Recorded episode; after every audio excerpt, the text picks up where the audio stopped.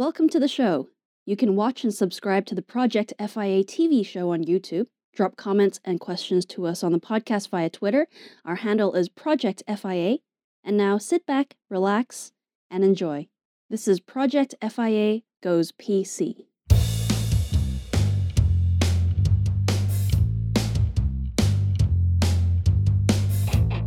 Well, happy public holiday, folks. Yeah, it's Easter Monday here in the U K. That's right. And that can only mean one thing, that it's episode number ninety-five of F I A Goes P C. And as always, I'm your host, Rebel Zen, aka Danny Hell. And there is no Easter music because it doesn't exist. What we could have done is put a loop on like Bugs Bunny or something, just bouncing from the old Warner Brothers cartoons. Uh, but if you don't know who that is, because that's arcane to you, uh, any spring sound that you can think of. Not like the season spring, but spring, like what's in your mattress or uh, your favorite radio control car. I don't know what, what are kids doing these days with springs. I don't know. Something. Got to be in something. Anyway, I'm not alone. Uh, looking for her Easter eggs, which are scattered around the garden, crushed mostly uh, by a lot of magpies, is our producer, Winifred Solo. Hello. When I say garden, I technically mean the forest. We've adopted the whole garden. Yeah, as the I mean, obviously, because, you know, treehouse with no yeah, leaves and no all leaves. That. Uh, even though I did see leaves coming, there's no leaves on this treehouse. Mm-hmm. Yeah, the tree, there's a few, but the treehouse, not so much. Uh, take another leaf out of that book. Mm. So I was talking about the forest, mm-hmm. right? And I wanted to start this Easter off.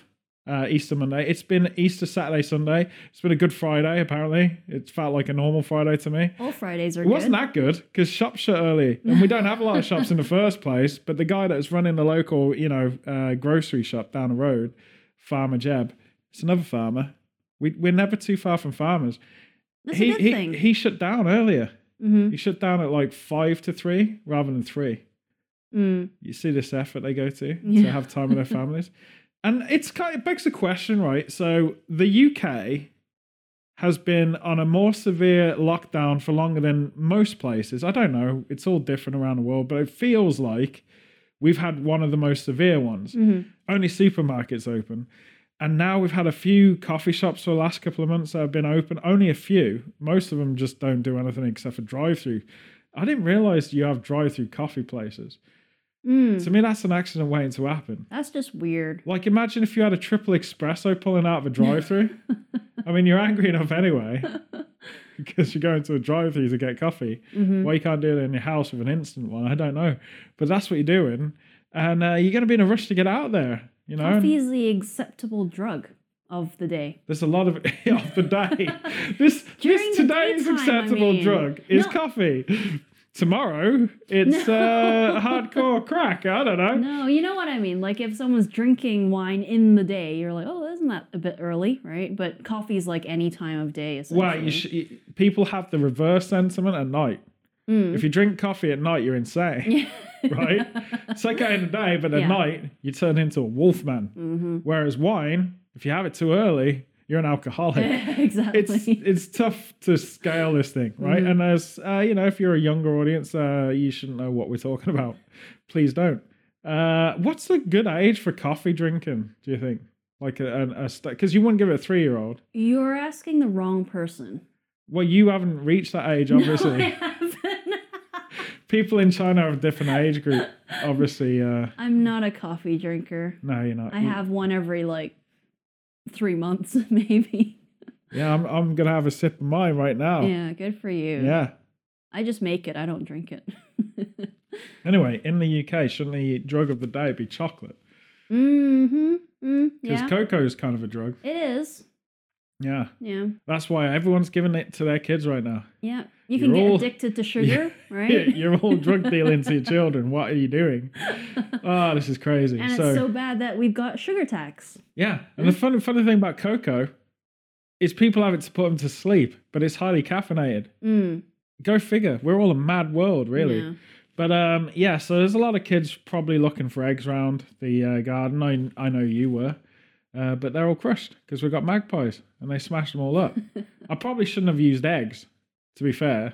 Like chocolate eggs, maybe, would have lasted longer. Mm. Uh, I've seen a few birds' nests um, walking down the path along the river. There are I probably mean, eggs in those. That's that's a conversation for yourself.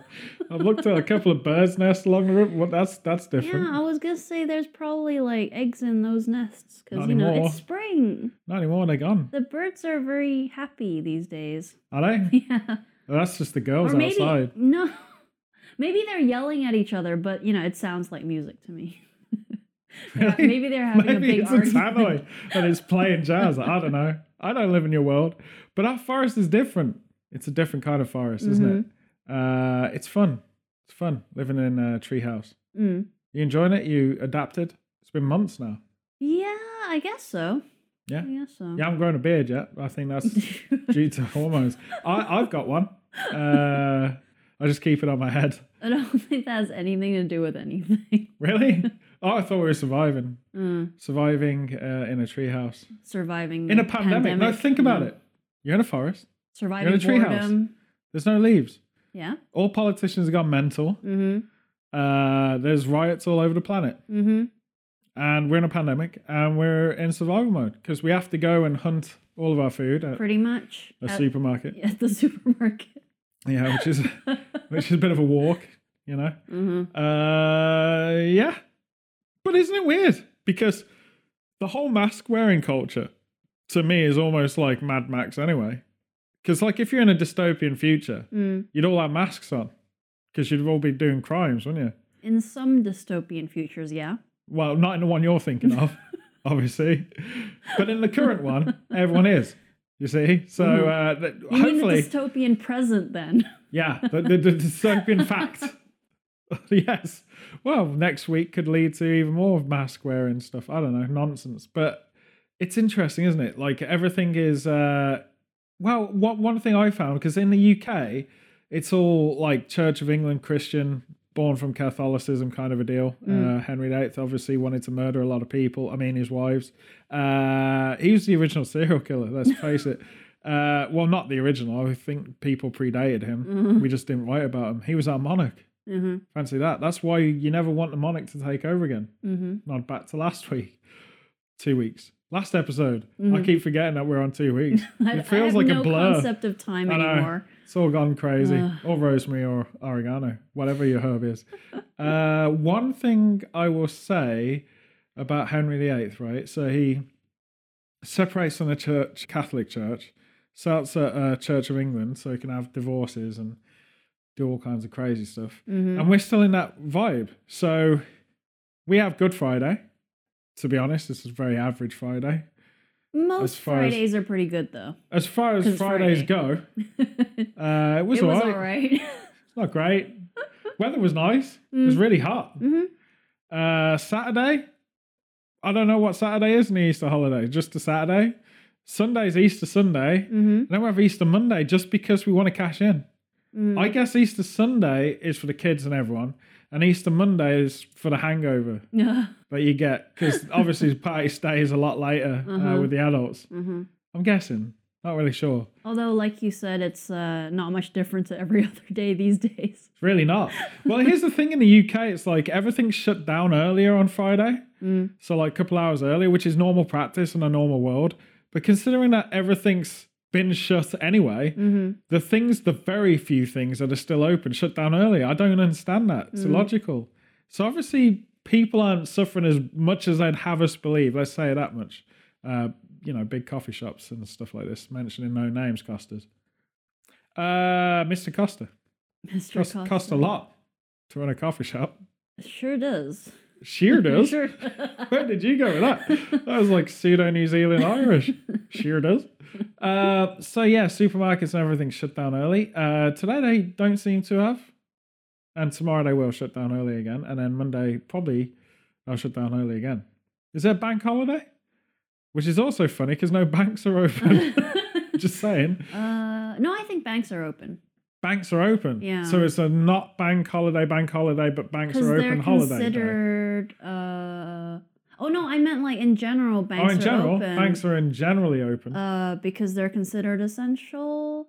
But no, they're not going to be open on Monday because it's a public holiday. I always find it funny, right? Because you think anyone who goes into a bank with a mask on is going to rob it. That's what you think, yeah. normally. Obviously, the rules are non-applicable at this current point in time, because anyone who doesn't go into a bank with a mask on is allowed in the mm-hmm. bank.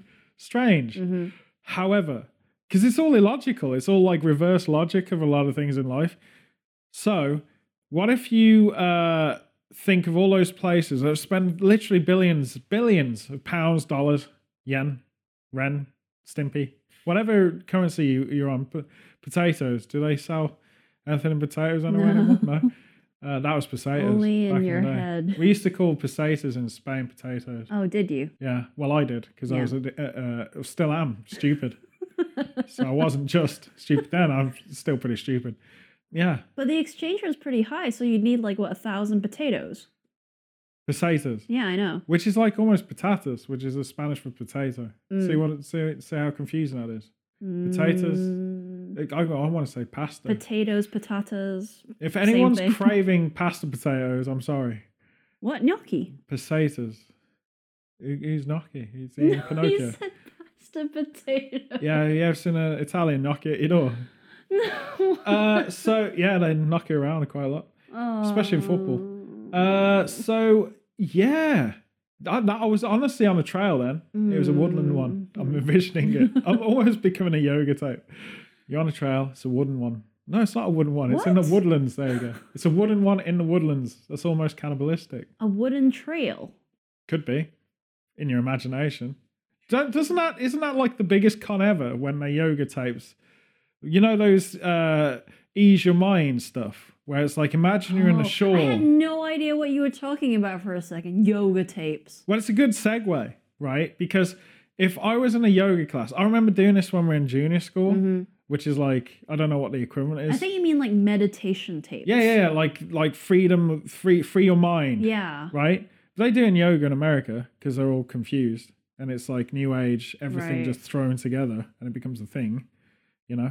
Uh, sorry if you're a part of the New Age movement in America, but to us scholaristic Hi. types, and obviously I'm stupid because I think the Spanish used to pay for stuff and potatoes, mm. I can say whatever I want. Stupid is a free pass. Mm. That's what it is.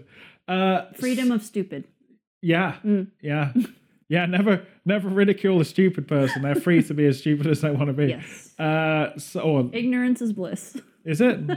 I don't know, some people might say that that's not true, can start wars. Uh, but what I'm saying is, um, yeah, so the self-help thing, this is a tangent, right? So you know how they used to go like, you know, imagine that you're on a woodland trail. Mm, right, And you yeah. can hear running water in the distance. Yeah. Half the audience is now asleep, sorry folks.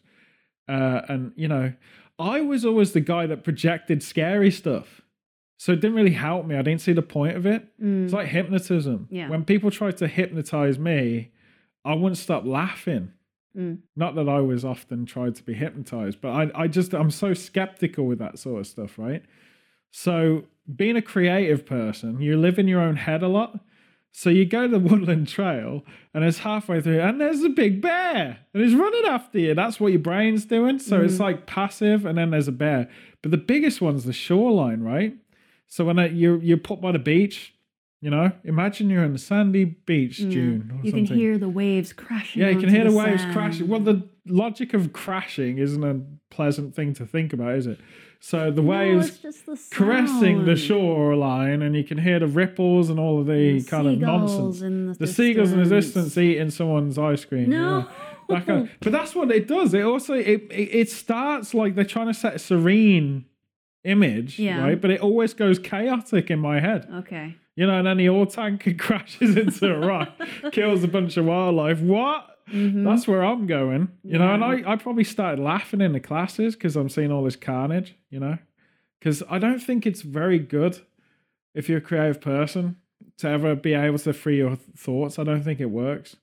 So for you, it wasn't like a meditation tape. It was actually like an improvisational exercise. No, because I'm visual anyway. Mm-hmm. And a lot of, I think ninety percent of the world in that, that kind of movement, the the help yourself sleep stuff, they'll get irritated with the tapes at night. I don't think audio at night helps anyone, mm. you know, because it wakes you up. Like I've fallen asleep so many times to like a podcast or something like this. Yeah.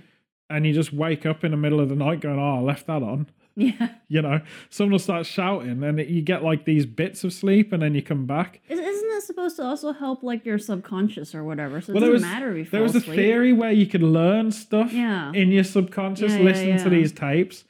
I find that to be utter nonsense, yeah, to be fair. Can, can you imagine stuff. going to that job interview, right? Oh, I see here that you had no university qualifications. No, but I listened to a load of tapes and I can tell you about quantum physics. What? Yeah, because, you know, my subconscious has been, yeah, I don't... It would be great if it worked, because then, you know, I'd listen to the language tapes at night and then wake up fluent. It always seems to me Amazing. like it's a gimmick, like the internet almost, that came from the military. Mm. And it did something in testing. Yeah. And then it became carte blanche around the world. Mm. You know, like these sort of self-help hypnosis kind of suggestive monologues. Yeah. But I honestly would say that the people who were a positive test subject weren't the everyday human being on the planet. Mm. I think everyone's too chaotic for it. I mean, I know people who've successfully fallen asleep to heavy metal mm. and like drum and bass and really chaotic music yeah. because that's their thing. The opposite of, uh, you know, static, you know. And yeah, like a, a beach isn't... I think the thing that was always funny to me about the South, and I don't know why this whole podcast episode is becoming a self-help tape, but one th- we're analysing self-help tapes. This is how bad things have got for us. Everybody relax. On, on Easter in uh, two thousand twenty-one, you heard it here first, we are the only people in the world analysing self-help and uh, easy sleep tapes or audio or whatever. It's Sound Meditation. of Wales. How How is Sound of Wales relaxing? I think they add music to it. Yeah, but... So it's calming. So it's the Sound of Wales with a really good jazz percussion band. Like, that's just stupid. I don't know. I've never heard it, but the, I, that's why I imagine. The, well, I think it comes from like a kind of Celtic idea. But again, it's not very relaxing. Mm. To me, wouldn't relaxing be the lack of anything? Like they, they cut, you're on a grassy hill, yeah, right, surrounded by a bunch of grassy hills, and mm. there's butterflies and stuff. You might hear a, a bird singing, mm-hmm. but aren't you so tempted in your brain to go? And then this rain starts. No, because then you feel the pitter patter of rain, and there's a lightning cloud, and then a plane crashes and falls into the floor in front of you. What? I don't think I could listen to anything with water. Otherwise, I need the bathroom. That's the worst. Yeah. But it's all this sensory stuff. Like, yeah. um, there's a lot of belief. And uh, you're like, if you're listening right now and you're into all of this stuff, you can probably talk about it, but I'm stupid. Yeah, and I've got a degree in great, stupid. You know? uh, I literally got a P H D in being stupid. Uh, no, you don't. Yeah, it is. Pizza no. Hut delivery. And I've got one. Yeah, it's you on the phone. You got a Pizza Hut delivery. Yeah, it's a P H D. I got one. Uh, so the stupidity is like, you know, the crystal stuff. Yeah. Like everyone's got these crystals. Yeah. And they've got a birthstone. Yeah. Do you know and how stupid that is? Different crystals supposedly have different energies, et cetera, yeah, et cetera. Stupid. The only thing crystals have they is different breaking pretty, point. It's different breaking point. If you send a rhythm through it, it'll mm. blow up. Okay. And they all have different rhythms. Yeah. That you can play like... Uh, you mean like frequencies? Frequency. Like, yeah. That's the word I was looking for. I said rhythms. Each, yeah, each, Don't know why each I said rock that. has a different each, genre. Each crystal dances at a different, you know, it has genre. different music in its heart. Yeah. But um, I've never really... Because it's rock, you know? The crystal kind of thing I don't really get. Doesn't really make sense to me. Mm. It feels like it's based on feng shui, which I know. Mm-hmm. And feng shui, by the way, if you're listening, and I could talk about this for hours, but I'm not going to. I'll give you the footnotes. Feng Shui is not how good your interior design is, which most people think it is now. It isn't. There's a lot more to it than that. Yeah. It's actually a science. Mm-hmm. And realistically, it's natural science. So it's a lot of stuff like plate tectonics and all of the tectonic plates and stuff like this falls into Feng Shui originally. Mm-hmm. It's kind of like geology, yeah. basically. But it's become ridiculous yeah. because, again, it ended up in California. Not saying anything's wrong with that. But people, it's like, um, there's a lot of things, right? It's a Reiki and stuff. Like all of this, like spiritual healing stuff. A lot of it has a lot of truth in it, right? But the actual origins of Reiki was a Japanese guy that was probably looking into like healing in the kind of transcendental meditation, sort of Shaolin style, rather than the Indian style one. Mm. And basically couldn't understand it, but got the footnotes, went off, practiced, and had result doing sort of a placebo effect. Yeah.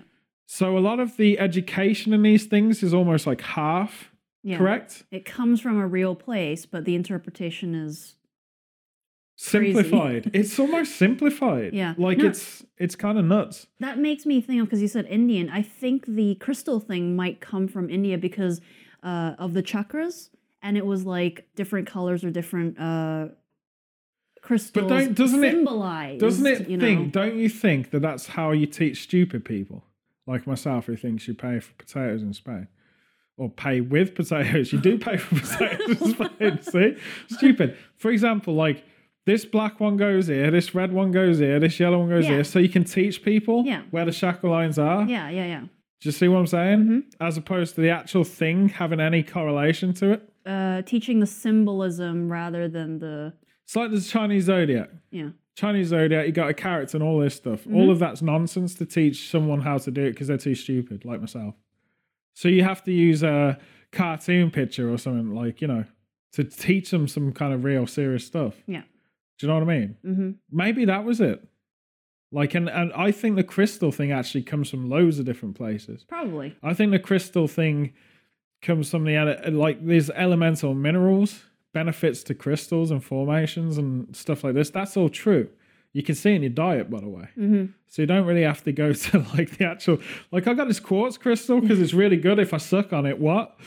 You know, like, basically that's, there's elemental reasons for that. Like, mm-hmm. you can have certain sensitivities and blah, blah, blah to certain things. Thing is, how it all comes across is like mad people. Mm. You know, like, I filled my room full of like rose quartz and like emeralds. Why? Because it gets the bad mojo out. What's mm. the bad mojo? Don't think it'll help you in an earthquake. Just saying. Yeah. You know what I mean?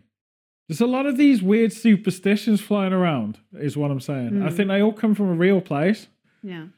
But uh, yeah, man, it's all crazy. Yeah. So this new age hippie thing, it's mad. Mm. You know, It's it's kind of the argument, right? So if you're into like spiritual healing or faith healing or something like this, or you've got a healer, quote unquote, or a masseuse or whatever, mm-hmm. it's all kind of your own self-protection, isn't it? Yeah. yeah. But it, it, it almost seems like it's an easy way to con someone out of their money. Um, I think for a lot of people, it's almost like it doesn't hurt. So, you know, might as well. That's how superstitions work, right? So you're not necessarily like avoiding things, but you're like, oh, well, it doesn't hurt to, you know, do it. If it gives, brings me luck, then great. Well, it's, it's a really interesting juxtaposition, all right? Because the U K is listening to this and thinking we're full of nonsense, which is standard U K, how we think about stuff. It hasn't really happened here. I think it's one in a billion people uh, in the British consciousness. We haven't got a billion people in Britain. But what I'm saying is it's a very rare day that you see someone getting into all the crystal stuff in this country. Probably more of it is probably descended from trying to be into witchcraft or whatever, white witchcraft and mm-hmm. stuff. That's what we really call new age yeah. here, like tarot readings and stuff like this. Uh, I think tarot readings are very easy explanation because that was just someone from Cornwall who couldn't say tea. They were, they were talking about tea reading. Mm. And they just dribbled out the word taro. And as we know, that's a purple vegetable you get in Asia. I was going to say. Yeah. Tarot yeah. reading. Could when I say be tarot like, cards. You bring your own tarot uh, root vegetable to the yeah. reading. Yeah. And it's got it's got like a newspaper printout on it. But they just can't read it because they're farmers. That's a whole different kind of tarot reading yeah. right there. Tarot. But I the like actual tarot. roots of tarot, this is what's interesting, right? So the roots of tarot is that it was a game played by Celtic people. Mm-hmm. It was a it was a kids game in right, Ireland like a card game. years mm-hmm. ago. Yeah, that had no correlation to anything mystical whatsoever, mm. except for the characters are slightly weird and they've all got a story. Yeah. But then someone thought I could use this as a medium mm. and leave it to chance. Like if you have a bunch of sticks, throw them up in the air, whatever falls. You can read that. Yeah. Because the act of throwing it up in the air and it falls is complete chaos. It's like Ants just total random how the sticks fall. Even though it's not really random. Because depending on uh, the trajectory and gravity, then it's not... Well, one thing is true. You can never repeat it. Mm. You can't repeat a pattern. It's too random. That reminds me of a game that I played as a kid, Pick Up Sticks. Wow. Yeah. We have different childhoods. When you were small, you played a game called Pick Up Sticks. I did. Isn't that a thing? You've heard this here, folks.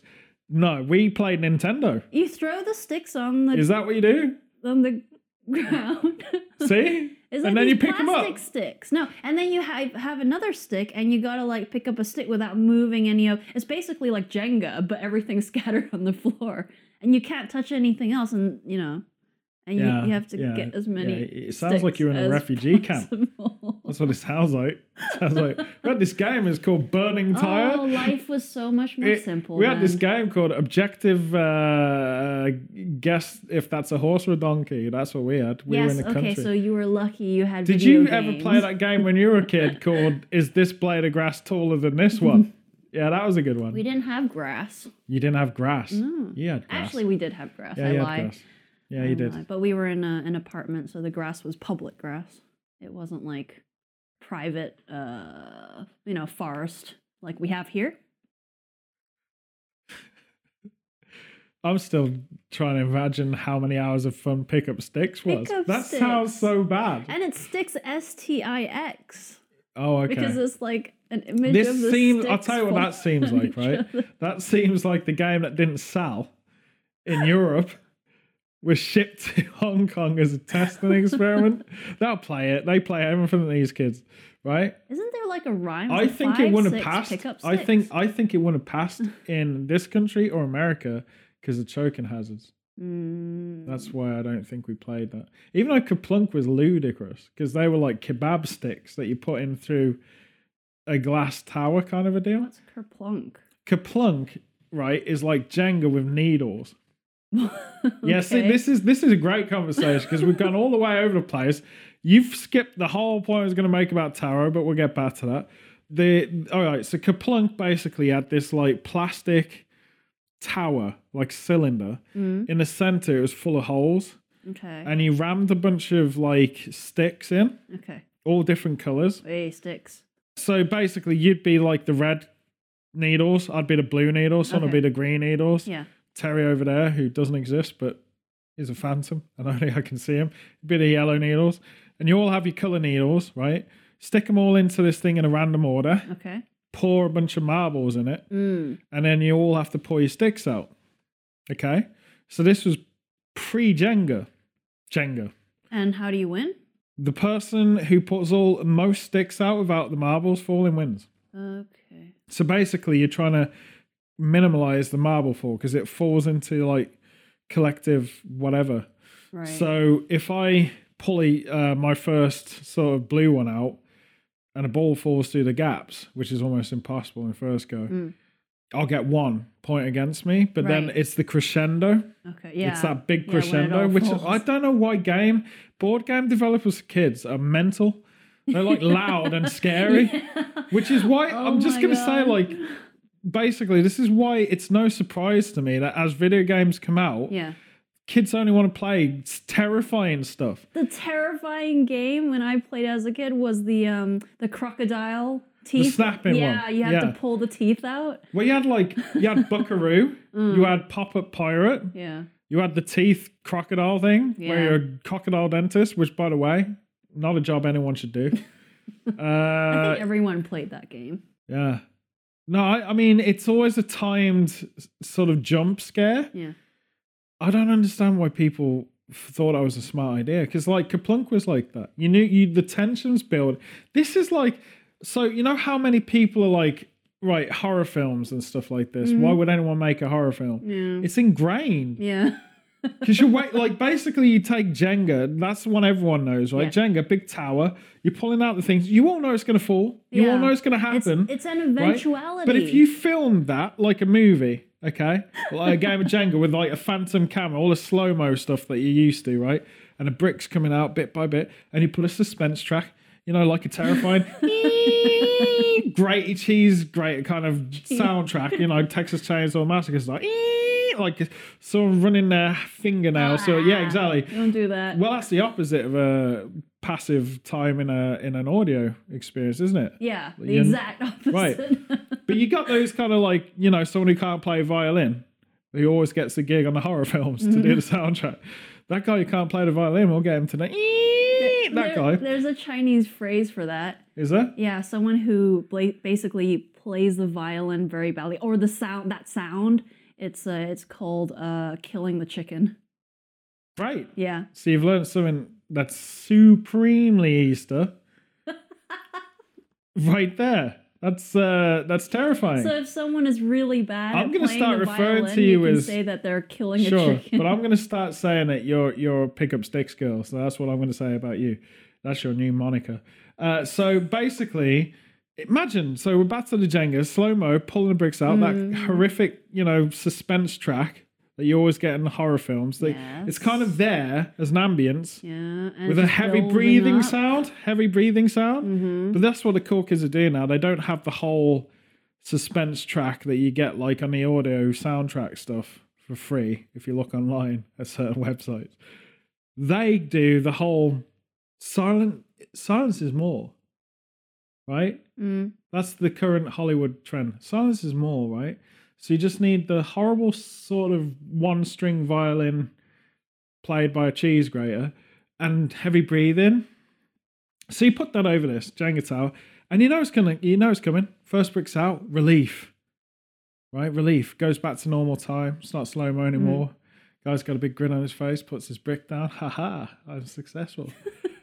Second one, how's it go? Sweating a bit. It's like disarming a bomb now. Yeah. It's getting a bit more tense. Heartbeat. Da-doof, yeah, da-doof, da-doof. Da-doof. Yeah, exactly. Lethal Weapon, kind of. It all lies on which wire do I cut? Which wire do I cut? It's that kind of tension, right? Yeah. Ah, oh, relax. It's cool. He's got it. It's bricks out. He's got it. It's good. It's all good. Then moron, moron guy, moron guy has a go. Ah, uh, it's, it's you know he he's looking too confident. Mm. He's got a manacled grin. He's looking like he's he knows what he's doing, but he doesn't. And of course, he goes to the wrong one. The whole audience now is like, oh my God, can't see this, can't see his hands over their eyes kind of thing. That's all you need to do for a horror film, play Jenga. That's a terrible film. And I'll tell you what, it's most, most horror films these days are pretty terrible.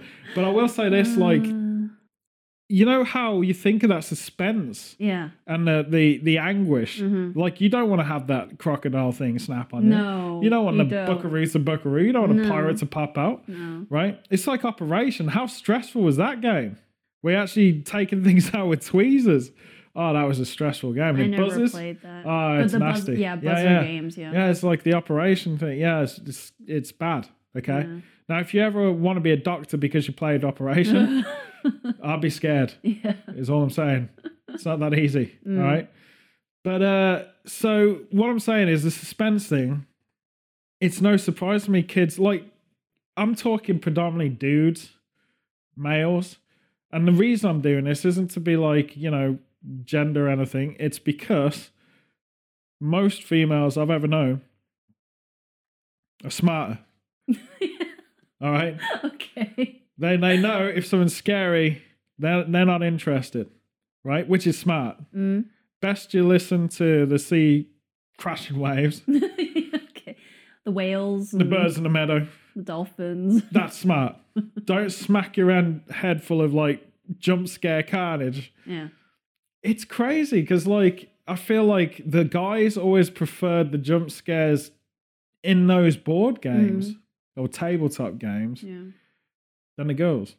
I think girls would prefer to play Game of Life or something from my understanding of life. Mm. Which is why guys I remember Game of Life. Guys like have like toys with weapons and stuff. Yeah. And the girls have the dream house or whatever. You know, like this isn't this isn't a conversation that's like neutral. There are some girls that really are chaos mm-hmm. demons and you should probably put them in jail no. at the age of three because they love carnage, right? They're quite happy with carnage. But for the majority, there is a brain difference, right? Mm. So I think girls probably go to horror films because they think the dudes will protect them. Mm. But in reality, if that is the relationship. Yeah. But if in reality, the guys tend to be hiding more than the girls and trying to play off that they're really machismo. Because mm-hmm. I know every time I went to see a horror film with any females, mm-hmm. not because it was a date or anything like this, just because it was a college outing and that's what we did to each other because we're stupid. Mm-hmm. Again, idiot, thought that you paid for things with potatoes in Spain. Uh, basically, I did this thing. I invented this thing. It's a really good thing, and it's a tip for anyone. To watch the movie in your entire peripheral vision. So make sure that you got an, uh, an object like popcorn. Look at the popcorn and acknowledge that there's a film going somewhere in the corner of your eye. And you'll be fine. And you can pass it off like, how lame was that horror film? And everyone else is like literally having a heart attack around you. Mm-hmm. The case in point, right? You can kind of desensitize yourself to it, to the scare stuff. Because mm-hmm. cinemas are very brutal environments to watch a horror film because it's it's very unavoidable. Yeah. Uh, the soundtrack's scary enough, man. Yeah, like, it's you don't, very claustrophobic. You can probably do what I did with the hint, like yeah. the popcorn thing, and just put like no images on and just have the soundtrack and it'd be just as mm-hmm. freaky. I had to review a lot of stuff because I used to work for a, a Virgin in in video department of Virgin Megastore. Mm-hmm. So that tells you how young I am. Uh, basically, we had to review loads of stuff. And mm. one of the things I had to do was get my head around horror because there was a season, and usually summer, where horror was immensely popular. Yeah. So you're having to watch stuff you really don't want to watch. And I had one night with like eight movies, and it was back-to-back horror mm. stuff, like Texas Chainsaw Massacre, the original seventies one, all the way to like, I don't know, Nightmare on Elm Street, stuff like this. These are things now that look really ancient, arcane. Yeah. They did then because they're all sort of eighties, seventies. But it's kind of not a good time mentally to go through eight hours of nothing but horror in one night. Yeah. But you have to do this kind of stuff to review stuff or be able to ask questions or whatever. And uh, it desensitizes you to it. Mm. It's almost like if you're terrified of heights and you keep going on roller coasters, no big deal. Yeah. You know? Yeah. It's that first time that's horrible and it can set, it can define you. Go on a roller coaster first time, you love it. It's a brilliant experience. Love it better than anything else. You're going to like roller coasters. If you come off it and you really hate everyone that got you to go on it, you hate the idea of a roller coaster, you don't want to see a roller coaster again, don't try and desensitize yourself to roller coasters. Chances are you ain't going to like them. What if you're neither? If you're neither, usually a sociopath, right? Oh. So if you've got no emotions whatsoever, then you usually have a secret to hide. And you're fascinated with like animals' internal bits and bobs, you know, like stuff like that. Yeah, Dexter. Like you're Dexter, basically, is I'm what you are. Dexter. I'm just saying. You're Voldemort. How's that? That's what Voldemort was like. He's a, he's an interesting child, but he has no emotions. Mm. Yeah, he's not really interested in anything except for darkness and power. I don't like um, roller coasters.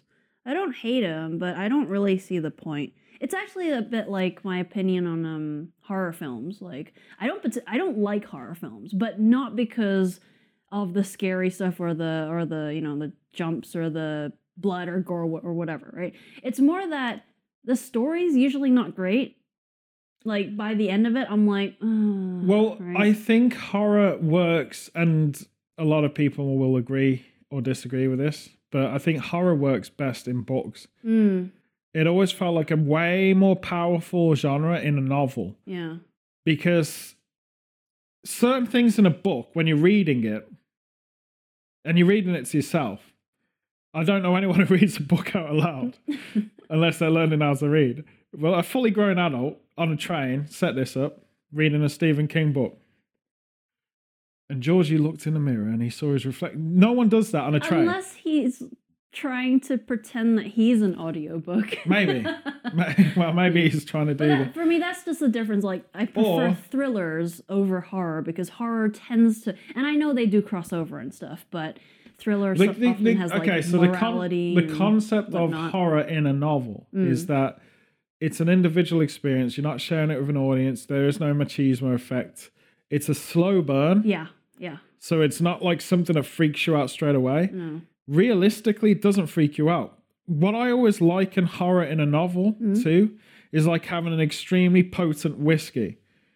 You take it, you're drunk for five minutes, and then it's burnt out your system and you're okay, seemingly. Don't recommend that, though. Don't try drinking whiskey to see the effect. My point is, like, it's a slow burn. Mm. So... The horror, essentially, you are very well prepared for it when it comes. It's not a sudden impact. There's no suspense. It's not a heart attack around the corner. Mm-hmm. it's a slow, cerebral experience. Mm-hmm. Makes you feel uncomfortable. Yeah.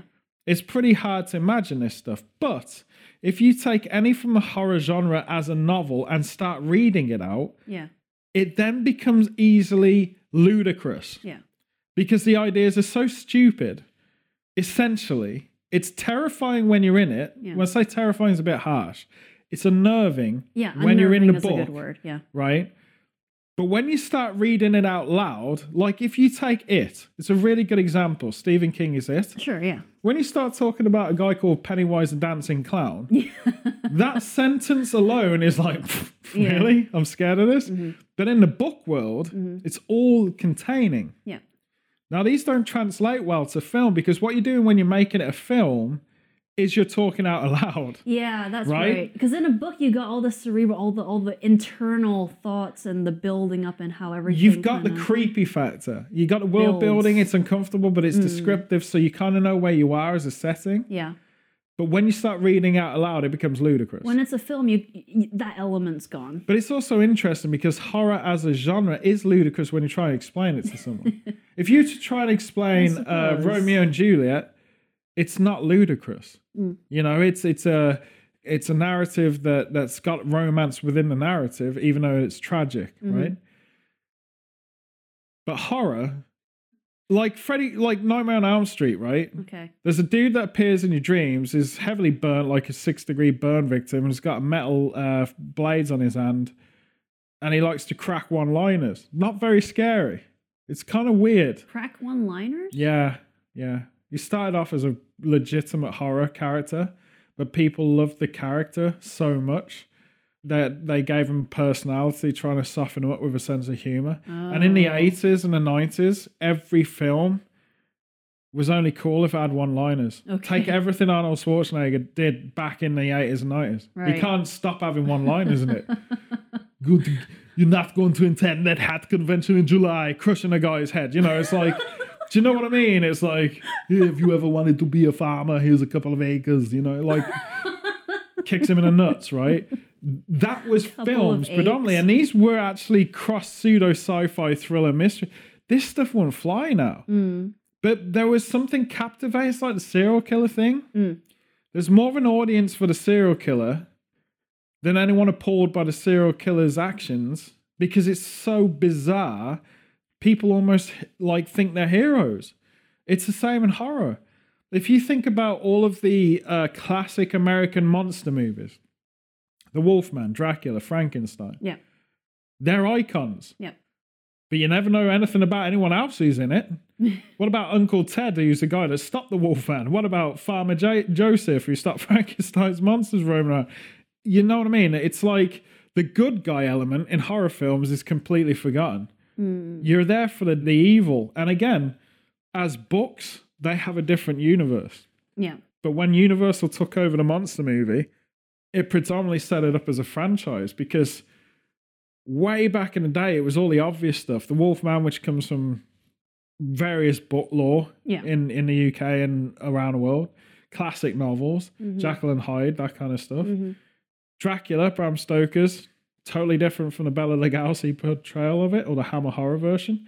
And then Frankenstein, which is a brilliant, brilliant gothic thriller Text. horror yeah. contextual story. It's not even really a horror. It's not. Really. The the horror element at that time was simply the science... The sci- horror the element of that God element. The horror element of that time is how do we get the budget to make this a movie? No. It's really expensive.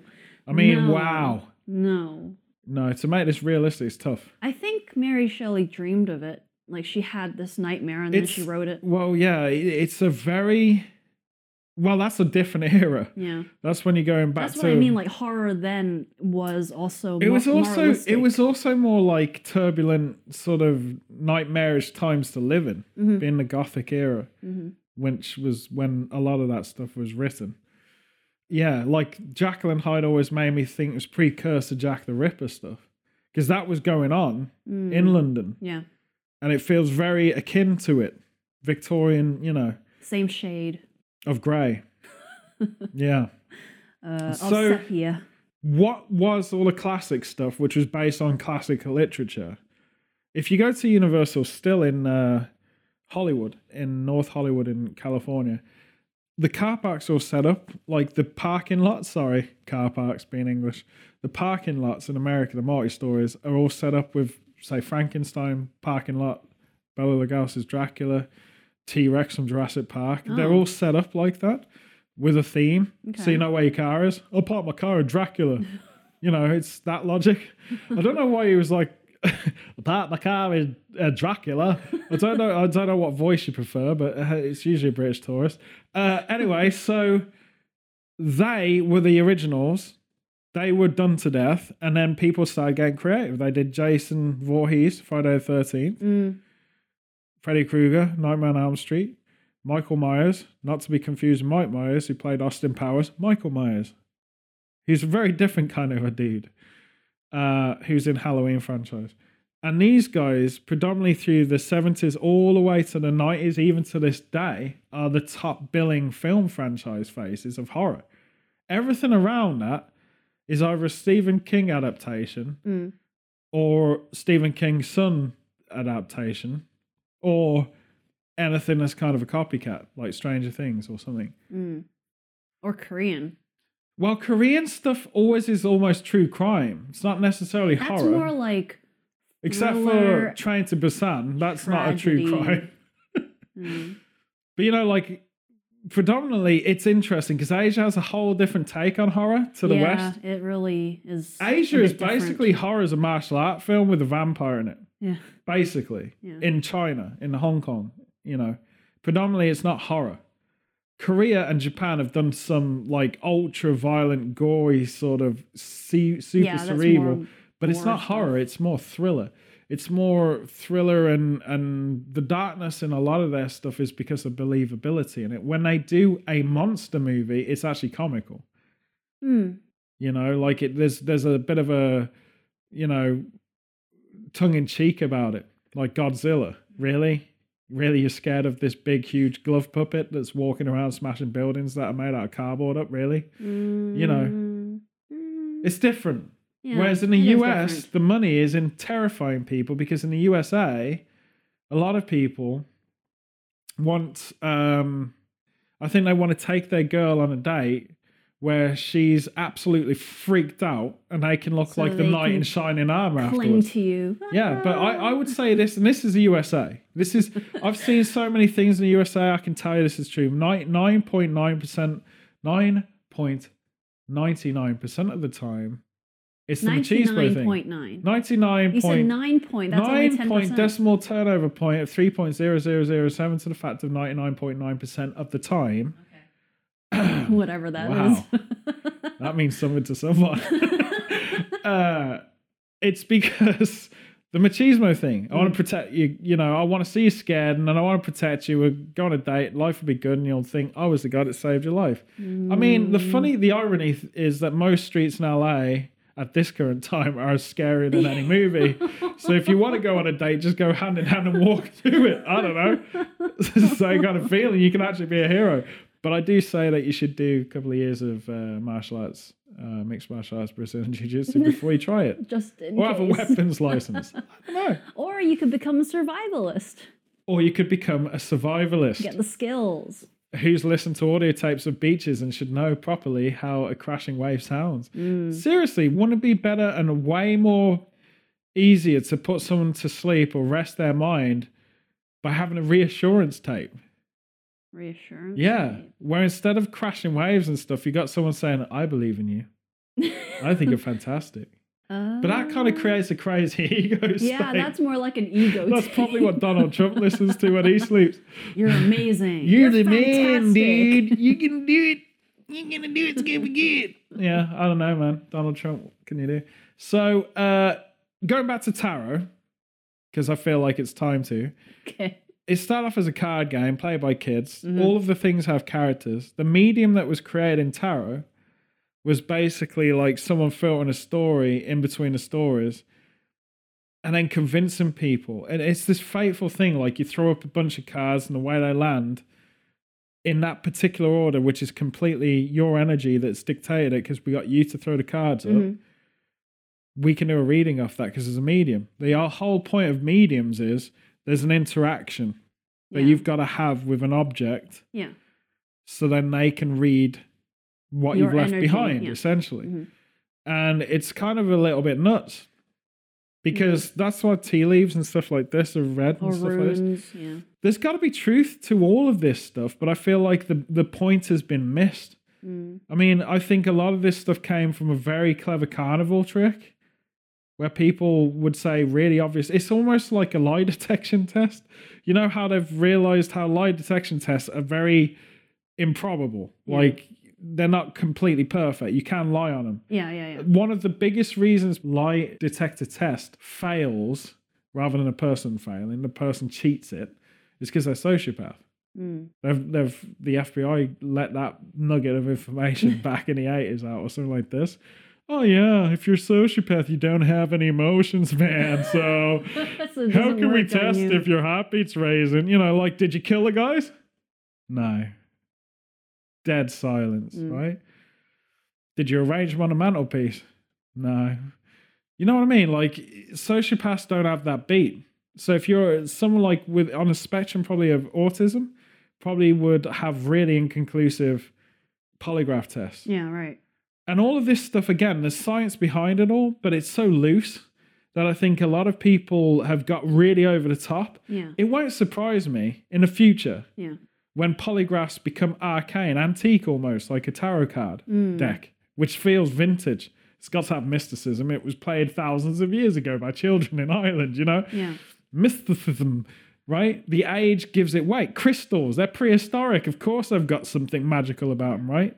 That makes so, me think of an, a, a quick example uh, with feng shui, because the idea is, well, feng being wind and shui being water. One of the basic ideas is, like, if you have water in front of your house and if you have a mountain behind your house, that's lucky because, I mean, logically speaking, literally speaking, you got a water source and you have a mountain behind yeah, you, which is like... It's kind of stated obvious. It's yeah. Today, it means Malibu, but, and that's not so lucky. But then right? people mis...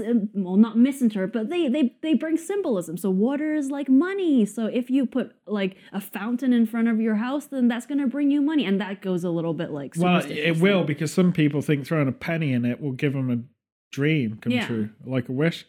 So everyone should put a fountain in front of the house. So other people create a rumor, create your... a rumor that the more money you put in it, the better fortune you get. Play on other people's superstitions. But this, this is the whole and then you point. Become rich. What it is is there's a science between all of yeah, this. Yeah, yeah. But we've lost the point. Yeah. Of the science. Now there are some people out there that go, hmm, yeah, I've got my own healer. A lot of them are rich. Mm-hmm. I won't lie. Pop stars, mm-hmm. actresses, uh, billionaires. Yeah.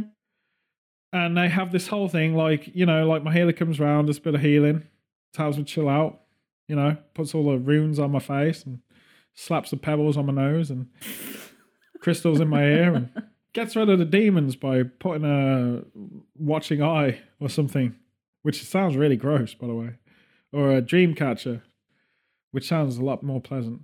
Mm. The evil eye that the Greeks have, yeah, which is basically a painted rock or whatever. Yeah. Uh, next to a dream catcher, which mm. is actually takes some skill to make them. Don't even know how they do it. It's pretty incredible. I made one as a kid. Good for you. I bet it it's failed. Fun. I always think a dream catcher sounds like you'll never dream again, because there's a you know there's a tennis racket in the way, and it'll slap all your dreams away. No, yeah, it's supposed to catch bad dreams. Is it? Is it? I don't know. See, this is what I'm saying. We've lost the meaning of stuff.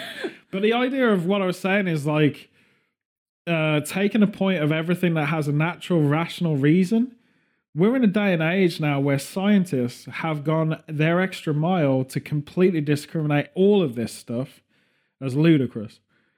And that kind of falls into the religious aspect, and that's weird because it's Easter, so hello. Hey. Uh, religious aspect. If any of you still care and you're not having a coma from all the sugar that you're having. Um, yeah. So what I find it's really weird, like you got the tarot readings and stuff like this. Way back in the day, it's something that's innocent. It's like literally a card game. Each thing has a symbolic rationale. And then someone turned the narrative into that each thing means something t- unique to your life because of your interactivity with the cards. Basically, they'll, they'll set it up. Mm. They'll flip them over in a certain order. You will flip it over. Yeah. You'll pick the ones totally random, you do a shuffle intellectually in your mind, and they've got a story for you. Yeah. Now, some people, I think, have some sort of weird accuracy with that stuff.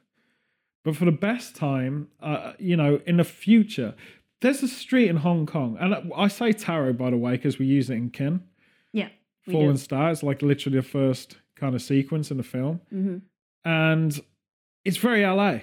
That you see tarot reading centers all over Hollywood, mm-hmm. all over Los Angeles, all over.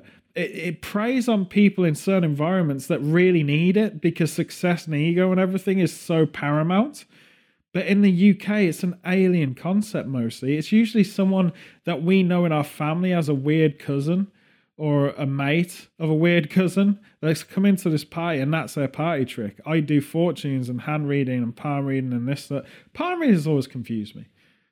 Because it's really hard to read a palm. They're quite tall trees, aren't they? No. You have to climb up pretty damn far. No. If you're scared of heights, it's not so good. Yeah. So anyway, basically... If you believe in palm reading, does that mean you do not believe in free will? Because that means everything's already everything. Tested. Everything in uh, fortune telling, I believe, is placebo effect. Mm. There are some really, really amazing sort of soothsaying moments that people have literally been able to tell. They've had an empathic vision mm. where they've seen something in your life. That's probably real. All right. When I think it's kind of like anything, if someone's real at something, they don't want to do it. Yeah. It freaks them out. Right. Like if, if you're an actual ninja and someone says, "I'll prove it." What are you going to do? Kill a guy in a room? All right, throw a knife in the dude's head. No, because everyone else will freak out, right? Mm. So it's like, this is what is weird about the human condition. Yeah. If you can really do that, man, prove yeah. it. Really? Yeah. You want me to? You know? I think in the future, there's a street in Mong Kok in Hong Kong, very famous for fortune telling. Mm. It almost should have Gullible Street as its new name. Because in the culture of Asia...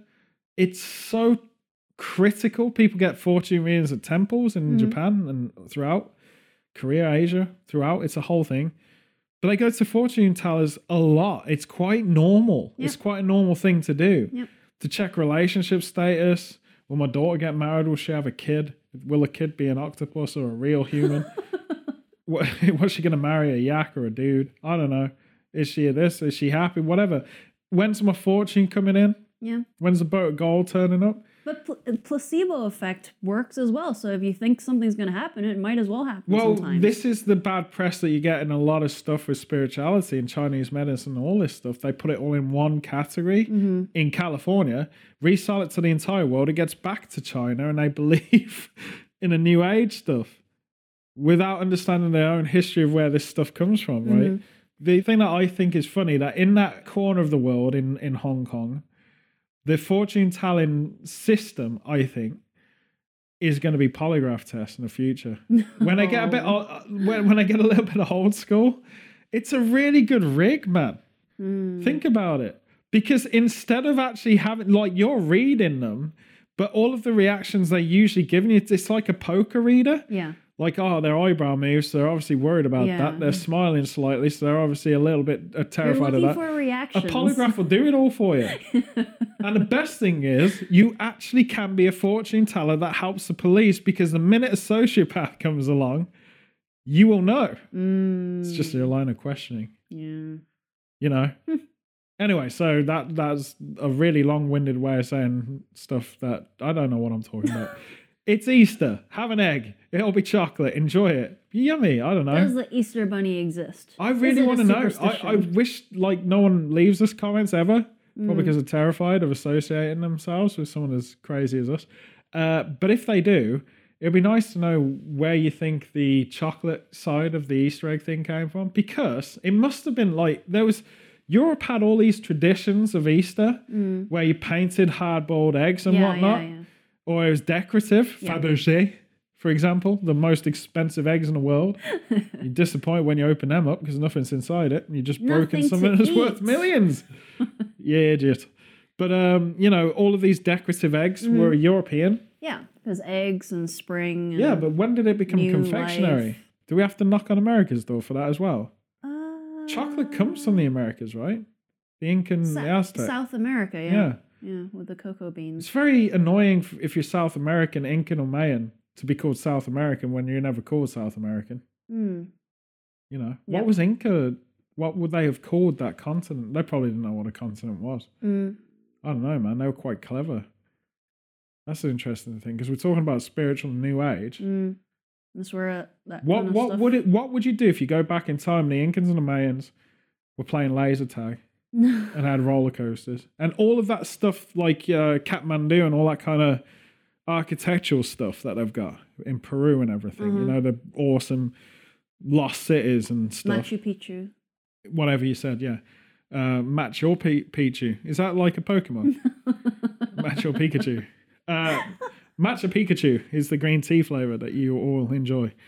Uh, those kind of places were probably theme parks and we're all stupid. Mm. Can you imagine? Like if you go in a time machine, all these, like the Egyptian pyramids, they're not, U F Os didn't give us a design. That used to be their entertainment. That was a casino once. And the Mayan prophecies were actually like, you know, their version of Shakespeare. I think the Mayan prophecies are, um, yeah, it could be that, or, or it was or just Tolkien, a comic book, you know? yeah, or it, just... could, it could have been their Banksy. yeah. Do you know what I mean? Back in the day, just some punk ass guy was going around going, "I'm going to carve the hell out of this wall," right? And none of it means nothing. Oh, I'm going to make them think we're all right, twisted weirdos. I think a lot of that was their ghost train. Mm. You know, all the scenes of death, murder, and horrible stuff, sacrifice, and yeah, bits and bobs. Yeah, that's just their horror stories. It's their, it's their horror films at that time. They couldn't read, so they just looked at pictures, right? No one had fiction. No one had the movie camera technology back then, folks. Mm. So uh, yeah, that's there's an Easter episode of horror stories and uh, paying for things for potatoes. Weird combination of subjects today. Yeah, it's because I've I've literally like you know been on coffee since uh, we started. Coffee and chocolate. No, I don't, I don't shop. Comes from the same place. What? The cocoa bean. Maya. Inca. Mm. Costa. Inca. So that's enough nonsense. I actually think what, what we've done this uh, week is uh, talked complete gibberish, which is an it's a nice relief for a lot of people in the world who are fed up of serious, sensible things. But wherever you are, and whatever you believe in, it's Ramadan soon. That's come really fast. Mm-hmm. I guess the moons are behaving differently this year. It seems a lot earlier. I don't know. Poor guys. That's going to be a lot of fasting coming up for you folks. But anyway, this is Easter. It's, it's nonsense. We're lockdown Easter, so it's not really an Easter. I know people can meet each other in the garden and stuff like that, but it's not really the same world yet. I don't know what we'd do, though, on a normal world. Probably feel bored that everything's shut. Mm. Can you imagine how hard it's going to be to sell a public holiday after a year of everything shut? I don't know. It's crazy. So, anyway, whatever you do, whatever you believe in, be safe, be cheery. Don't watch horror films if you're underage. Don't play suspenseful games if you're underage. And if you've got a boyfriend, girlfriend, or anything in between that loves horror and suspense and you don't, don't have to watch it. Don't have to be saved. Take them to any street you want to in South Central Los Angeles and see how good they are at protecting you then. Because it's always, it's not good luck. We'll be back in two weeks, hopefully with something a little bit more sensible to talk about. Who knows? Or not. We are getting closer to uh, to life as we know it, or knew it, or dreamt it once upon a time ago. And a lot of things are coming our way. Really exciting stuff. Very good stuff. We keep telling you that, but it is happening. Uh, but yeah, take care, everyone. We'll see you in two weeks.